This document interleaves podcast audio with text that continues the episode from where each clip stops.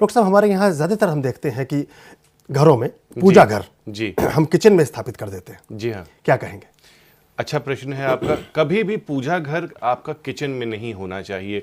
भगवान जो है एक बहुत ही अच्छी सोच है हमारे लिए। मैं सोच इसीलिए बोल रहा हूँ क्योंकि भगवान को प्रत्यक्ष बहुत ही कम लोग देख पाते हैं।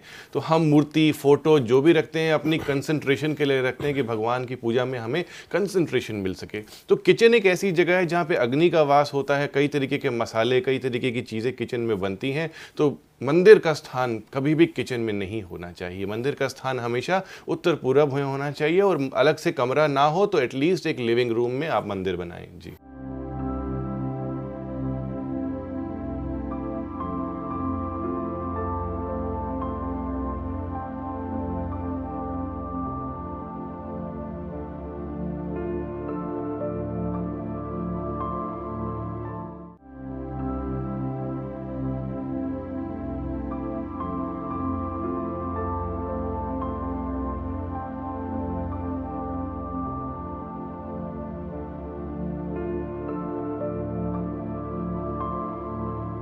लिविंग रूम में पूजा घर स्थापित कर सकते हैं और सबसे उसकी उत्तम दिशा है नॉर्थ ईस्ट। ईशान्य कोण में यदि आप मंदिर लगाते हैं तो आपके लिए बेहतर रहता है। पूजा घर में, पूजा घर यदि आप किचन में स्थापित करते हैं तो उसके नकारात्मक प्रभाव आपके जीवन पर आ सकते हैं। पुनीत चावला जी, ऐसा अपने अनुभव से हमें, हमारे साथ शेयर कर रहे हैं।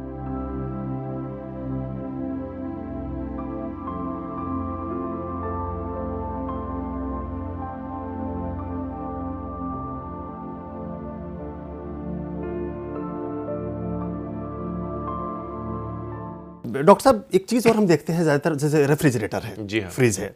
ऑब्वियसली वो किचन का एक इक्विपमेंट है किचन का का किचन तो उसको हम किस कोने में रखें?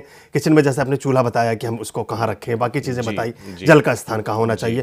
फ्रिज का स्थान किधर किस कोने में होना चाहिए? बहुत बहुत सिंपल है। रेफ्रिजरेटर आज के ज़माने में टेक्नोलॉजी चेंज होती है। आज से 10 साल पहले जो रेफ्रिजरेटर्स आते थे उनमें कंप्रेसर बहुत ही बड़ा होता था और बहुत ज़्यादा हीट एनर्जी उससे निकलती थी। तो हम सब लोग यही कहते थे कि यह है बहुत बड़ा इलेक्ट्रिकल इक्विपमेंट है तो इसे नॉर्थ नॉर्थ ईस्ट में ना रखा जाए।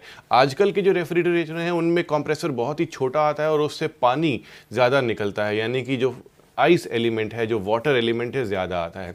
तो मेरा यह मानना है कि आप रेफ्रिजरेटर को वेस्ट में रख सकते हैं और नॉर्थ में भी रख सकते हैं।